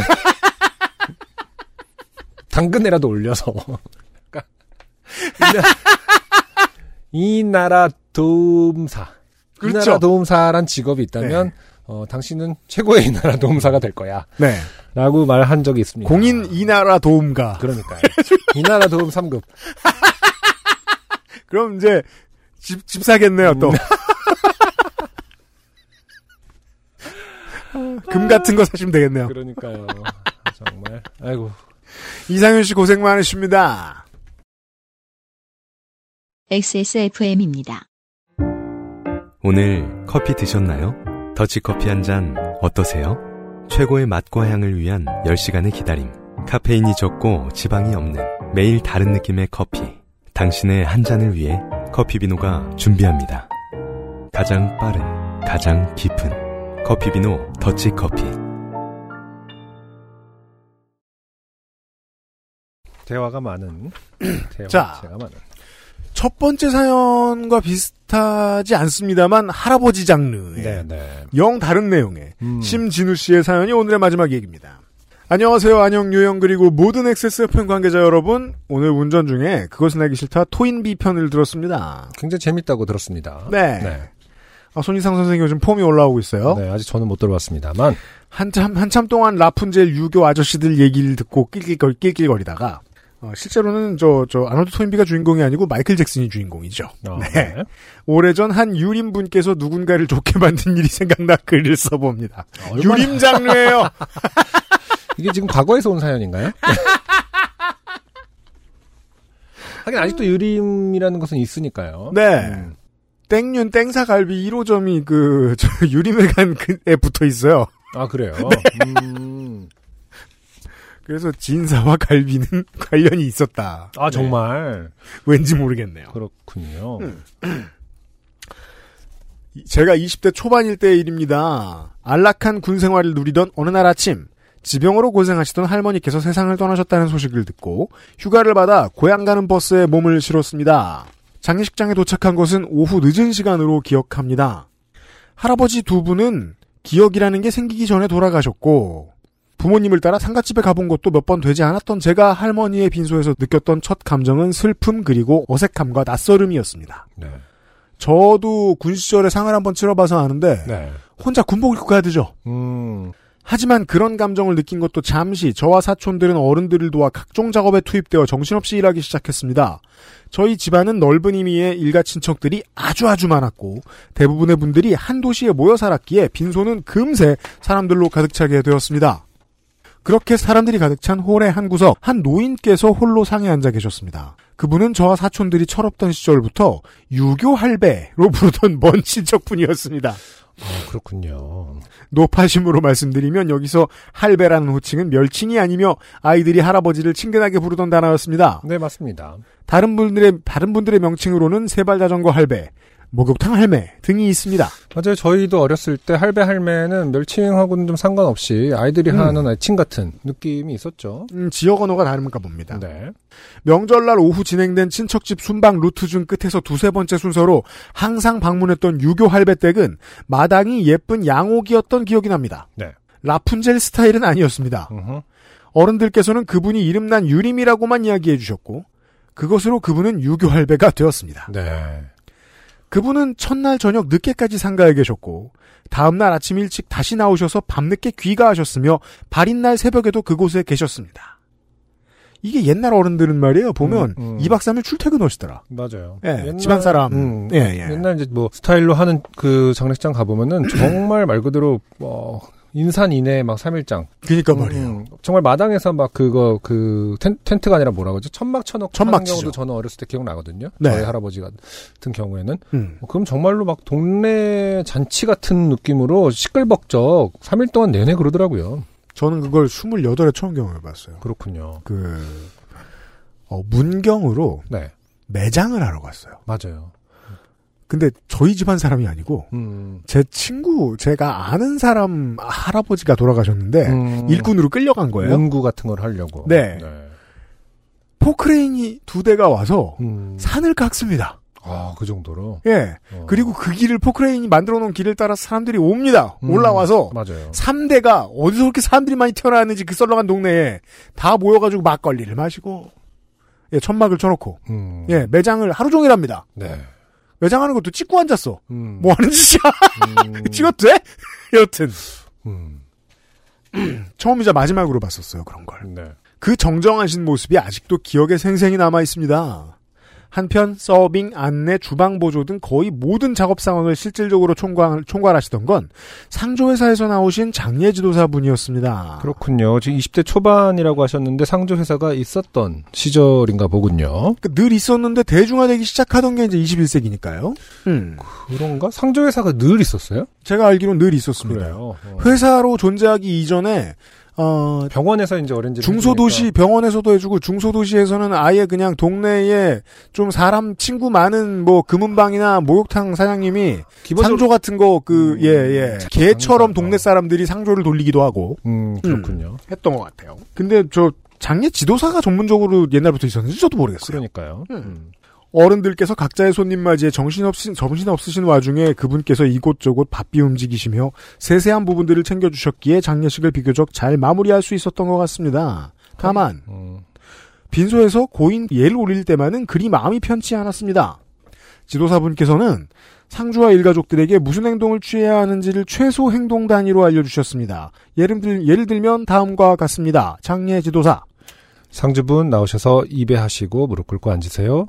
가족분들 상주분 2보 뒤에 일렬로 손모으고 서세요. 일동 절하세요. 아 이렇군요. 네네. 처음엔 아무렇지 않았지만 이러한 일이 아침, 점심, 저녁에 반복이 되자 점점 제 행동을 돌아보기 시작했습니다. 시키는 대로 하는 이 행동이 고인을 기리는 것과 무슨 관계가 있단 말인가? 분명 하나하나가 추모와 존중의 의미를 가진 행동이겠지만 그 의미는 사라지고 형식만 남은 행동을 지시에 따라 반복하면서 회의감을 느꼈던 것 같습니다. 20대 때는 원래 그래요. 그 모르는 건 진데. 네. 바로 이것이 허례허식이겠죠. 저는 그렇게 생각 안 해요. 하지만 몸과 마음이 모두 지쳐있던 저는 그 의미를 따로 묻지 않았습니다. 군인이었기 때문에 그랬을걸요? 질문하면 안 되잖아요. 네. 시간이 지나 발인 날 아침이 찾아왔습니다. 가족들이 모두 모여 빈소를 정리하고 나가기 전 장례지도사분께서 새벽부터 나오셔서 우리가 취해야 할 행동 하나하나를 알려주셨습니다. 빈소 안에 모인 가족은 그분의 말씀에 맞춰 일렬로 섰다, 좌우로 갈라서고, 절하고 또 절하고 등의 행동을 반복했습니다. 지금 생각해보니 마치 한 분의 안무 선생님 지도와의 춤을 추는 댄서들처럼 보이지는 않았을까 합니다. 뭐 놀려 먹었지만 모두가 아무 생각이 없다면 사실상 다를 바가 없죠. 마지막 안무는 그 전의 것들보다 훨씬 길고 복잡했고 제 머릿속에서는 앞서 말씀드린 회의감이 다시 차오르고 있었습니다. 그때 한 노인의 목소리가 새벽에 빈소를 뒤흔들었습니다. 유교 할배. 지금 뭐 하는 기거? 얼리버드 유교 할배가 마지막 안무에 난입한 것입니다. 등장과 동시에 역정을 내시며 반말로 일갈하시는 것은 그 시대 어르신들이 대화를 시작하는 일반적인 방식이었습니다. 요새 말로 하면 땡땡님께서 이 공간에 모두를 대화방에 초대하셨습니다 정도 되겠네요. 목소리 큰 사람은 그렇죠. 네. 모두를 대화방에 초대하죠. 효과적인 첫마디 덕분에 빈소의 모두가 동작을 멈추었고 시선은 어르신께 집중되었습니다. 그분께서는 말씀을 이어나가셨습니다. 지금 뭐 하는지 알고 그러는 기가. 다시 한번 일갈. 지금 이게 어떤 상황에 대한 일갈인 거죠? 그러니까 제대로 안 하고 있다에 대한 일갈인가요? 저도 더 봐야 알 것 같아요. 그러니까요. 지금 좀 뜬금없습니다. 그제서야 처음 하신 질문이 단순히 수사학적 의문문이 아닌 실제 질문임을 깨닫습니다. 아, 그렇죠. 수사학적 의문문. What are you doing?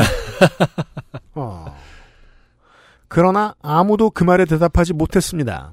지도사께서는 가족 간의 트러블로 생각하시고 한 발 물러서 조용히 상황을 지켜보셨습니다. 그리고 침묵 속에 그분의 말씀이 다시 시작되었습니다. 그런데 유교 할배 격앙된 경상도 사투리로 옛날에는 부모님이 돌아가시면 이거 제가 경상도 사투리 잘 못합니다만 장례를 치르고 산소에 모신 다음에 옆에 움막을 짓고 아들들은 거기서 3년 동안 죄를 올리고 나머지는 집으로 돌아갔어.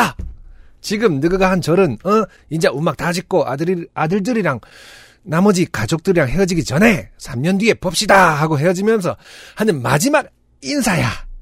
요새 누가 3년상 치르나? 다 집에 갈 건데 저를 와 시키노.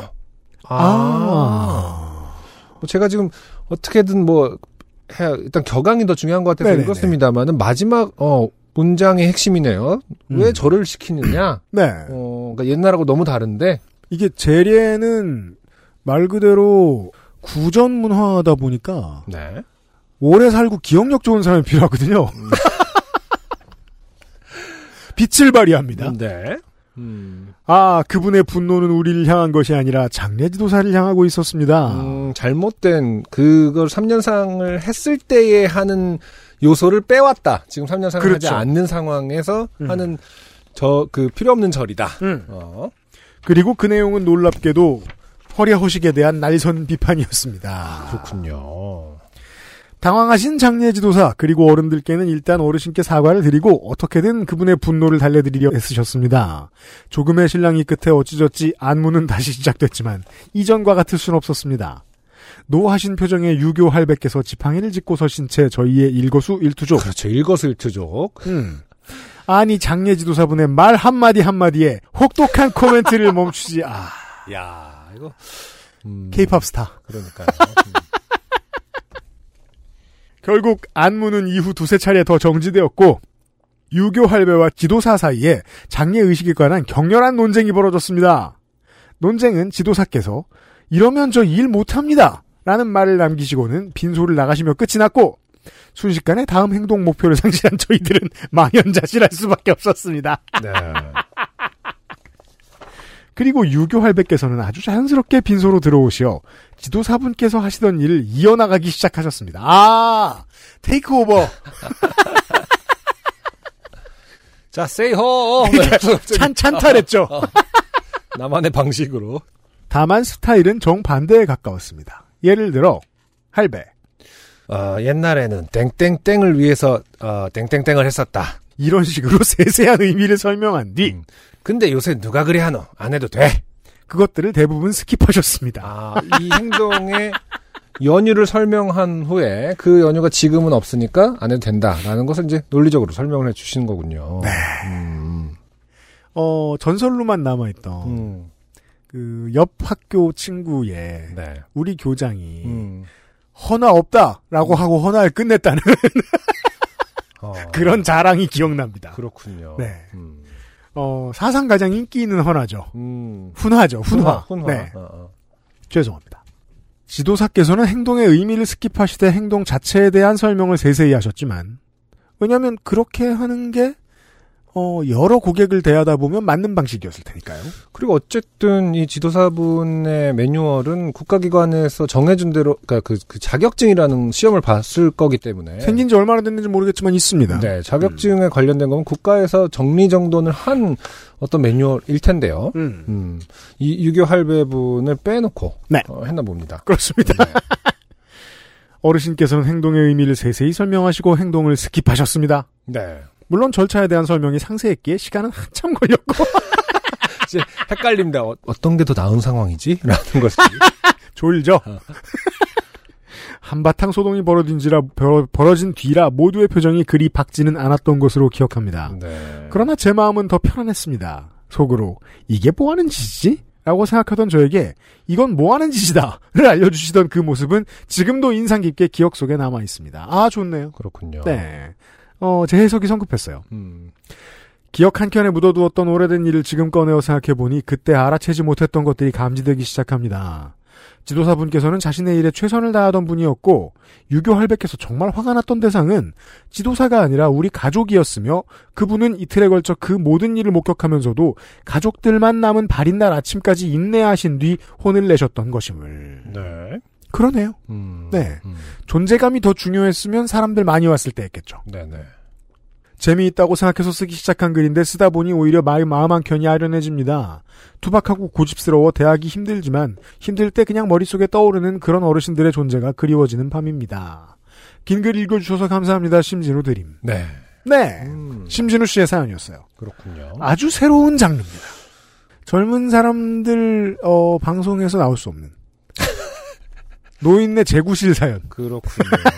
근데 알고 봤더니 어머니 기억나죠? 그거 유교 할배 그럼 무슨 소리야? 아 이게 우리에겐 유교 할배가 없었어 뭐 이런. 제리의 요정. 100년에 한 번 내려오신다는. 시미터리 베어리.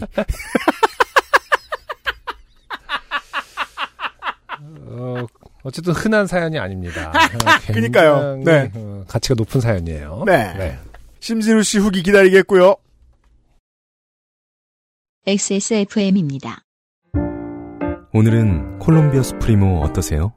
적당히 쓴 그리고 그 뒤에 찾아오는 아련한 단맛, 부드러운 향과 맛의 최고급 마일드 커피, 가장 빠른, 가장 깊은 커피비노 콜롬비아 수프리모. 뉴질랜드의 권진욱 씨께서 네네. 자동차의 라지에이터가 깨졌는데 한국에서는 10만 원 정도 하는 걸 뉴질랜드에서는 500달러를 부르길래 근데 뉴질랜드 달러의 환율을 잘 모르기 때문에 뉴질랜드 달러가 더 비쌌겠죠 뭐. 직접 폐차장이나 마트에서 부품을 사서 이 자가 수리를 한 엄청나게 긴 사연을 하나 보내주셨는데 네. 네. 아마 800원 정도 할 텐데. 그래요. 그러면은 8호 40, 그러니까 40만 원? 40만 원 정도. 네 배의 가격이 그러네요. 있네요. 네. 사진이 있네요. 네. 그 외에도 엄청나게 다양한 사진들이 있었어요. 네네. 네. 읽으면서 든 생각은 이것을 청취자 여러분들께 전달해 드릴 수 없다. 그리고 부럽다. 어떤 부분이요? 일단 동네가 분위기가 정적이에요. 아, 그렇죠. 서로가 서로를 알고요. 근데 정적이야? 네. 그러니까 그 왜 그런 옛날 노래 있잖아요. 고향 사람들이 네 이름을 아는 곳. 전 그런 데 살아본 적이 없잖아요? 우린 그런 데 살아본 적이 없잖아요? 그런 동네. 예. 그런 한적한 동네에서 지금 그 마당에 네. 쫙 펼쳐놓고, 부품들을 펼쳐놓고 차를 고치려고 하는 사진인 것 같습니다. 네. 들어놓고, 차를 들어놓고, 리프트 해놓고, 네. 들어갔다 나오셔서 찍으신 것 같아요. 역시 네. 또 고장나지 않기로 유명한 차종인 것 같은데. 그렇습니다. 네. 네. 그러게. 근데 이런 거를 참, 할 수 있으신가요? 뭐 이런 걸 관심이 있으신 분들 많잖아요. 근데 차까지도 내가 고쳐보겠다라는 분들이 가끔 있긴 있더라고요. 저는 사실 차는 뭐, 본네트라 들면 다행이고요. 네. 잘 모르고, 저도 운전도 좀 늦게 배워가지고. 네. 다만, 이경식 사장이 이런 거 얘기하지 말라고 안 했으니까, 얘기해야지. 얼마 전에. 컴스테이션에. 네. 컴스테이션 사장님한테, 새로운 컴퓨터 지식을 알려드렸어요. 아, 본인이? 네, 제가 네. 연구해내가지고. 아, 그렇군요. 소프트웨어 조절 가능한, 다양한 컬러의 내부 기기 LED를 파워 설정하는 법을 모르셨더라고요. 아. 네. 알면 뭐 10대, 20대까지 설정할 수 있는데, 네, 모르셔가지고 모르시더라고요. 그걸 알려드리고. 네. 그렇게 말씀하시더라고요. 우리도 고객들한테 배워. 이러면서. 뚜뚜뚜. 근데 그때 느꼈죠. 야, 제가 한 30살 때부터 컴퓨터 관련해서 뭐 안 된다고 연락하는 친구들의 연락을 안 받기 시작했거든요. 아, 그럴 수 있죠. 네. 다 이유가 있어요. 이 나라도움 같은 거 시킬까봐 그랬던 거지. 근데 실력은 그렇게 멀리 가진 않는다 하는 정도는 알 수 있고. 네. 차도 다뤄본 사람들은 끝까지 가는 것 같아요. 맞아요. 이거는 손에서 벗어나지 않는, 멀어지지 않는 것 같아요. 저는 네. 이제 가끔 이제 이것이 어떤 유물론적으로 가라지가 있는 사람들은 하게 돼 있다 뭐 이런 건지 가끔 궁금할 때가 있거든요. 보통 이제 영미권이라든지 땅이 넓은 곳에 사시는 분들은 보통 주택에 이제 그 창고가 있지 않습니까? 가라지가 말 그대로 그렇죠. 차고가 보통 그 막 장비를 엄청나게 사다 놓는다라는 거죠. 그렇죠. 툴들을. 기본적으로 차고는 차만 들어가지 않게 설계돼 있고 땅 넓은 나라의 차고 그런 것들이 그런 문화적인 환경 누구나의 성격의 문제가 아니라 어떤 그런 것들을 구비해 놓으면 차도 고쳐지고 싶어 스스로 고쳐보고 싶어지는 건지가 좀 궁금하긴 하더라고요. 그럴 수 있을 것 같아요. 네. 게다가 앞으로 전기차가 대중화되면 전기차는 더 단순하지 않습니까? 더 적은 부품이 들어가고. 그런가? 그리고 근데 우리가 접근할 수 없는 형태로 응축돼 있는 거지 그거를 우리가 접근할 쉬우려나요? 글쎄요. 컴퓨터를 오래 다뤄온 입장에서는 가전제품은 거기서 거기라고 생각하기 때문에 저는 그냥 배터리와 CPU 정도로 이루어져 있다고 생각하면 되기 때문에 아주 간단하게는 네. 뭐다 몇 개가 있겠지. 그 내연기관처럼 아주 철학적이진 않다고 생각하거든요. 네. 그래서 만질 줄 아는 사람들이 많이 나올 것 같아요. 그렇군요. 네, 지금보다 훨씬 많이. 한국에도 많이 나오지 않을까. 이게 뉴질랜드만의 일은 아니게 되지 않을까. 네네. 아무튼 분량은 매우 감동받았다는 정도로 알려드리면서 권진욱 씨. 네네. 네. 이렇게 해서 타락자까지 다 소개를 해드렸던.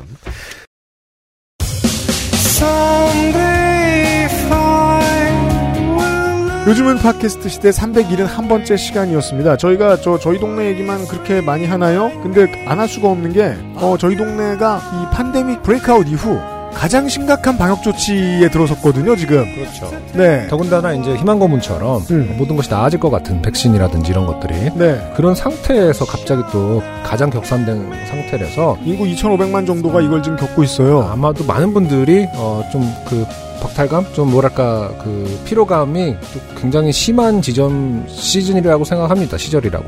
그게 참 상대적인 것 같아요. 그래서. 네. 60만 명이 사망하고 지금도 하루에 300명, 400명 정도의 사망자가 나오고 있는데도 불구하고 미국인들은 현재 미국 정부의 방역 역량에 대해서 엄청나게 긍정적으로 평가하죠. 그렇군요. 왜냐하면 세계 최악이었던 걸 저만큼 올려놨으니까. 네. 청주시만큼의 인구가 죽었어도 지나간 건 지나간 일이다. 그러니까. 예, 우리는 정반대예요. 저희들이 있는 지역은 계속 잘해오다가 최악을 만났어요. 그저께 라스베이거스에서 네. 큰 이종격투기 대회 UFC 대회 했는데 사람 엄청 모여있더라고요. 이제는 아무 제한도 없어요. 그러니까요. 지금 코파 아메리카 그러니까 지금 모든 대륙이 다 마찬가지예요. 그러니까 뭐. 지금 잉글랜드 결승 올라갔다고 지금 온 영국 사람들이 지금 다 맞아요. 예. 전 너무 웃긴 게 방역 수칙은 이제 따지질 않는 것 같아요. 근데 병가를 내고 유로를 보러 갔다고 그건 이제 그. TV에 찍혔나 인스타에 올렸나 그랬다 그 맞아요. 사람이 직장을 잃었다는 얘기를 들었는데 야 선우가 너무 바뀌었구나. 네. 아 마지막으로 힘내야 될 텐데 네 수도권 지역에 계신 여러분 부디 저희하고 비슷한 생각해주고 계시길 바랍니다. 네. 물론 체력과 정신력이 더 중요합니다. 여유 잃지 마시고요. 잘 버티시다 보면 네. 다음 주가 돌아오고 7월도 꺾입니다. 요즘은 팟캐스트 시대 372번째 순서에서 다시 뵙죠. 안승준과 유현수였습니다. 저희도 지금 출근 제한을 하고 있어가지고요. 밖에 오랜만에 소상준 민정수석이 녹음을 맡고 있었고 윤세민 에디터가 변함없이 편집하고 있습니다. 다음 주에 봬요. 안녕히 계십시오. 감사합니다. XSFM입니다. P O D E R A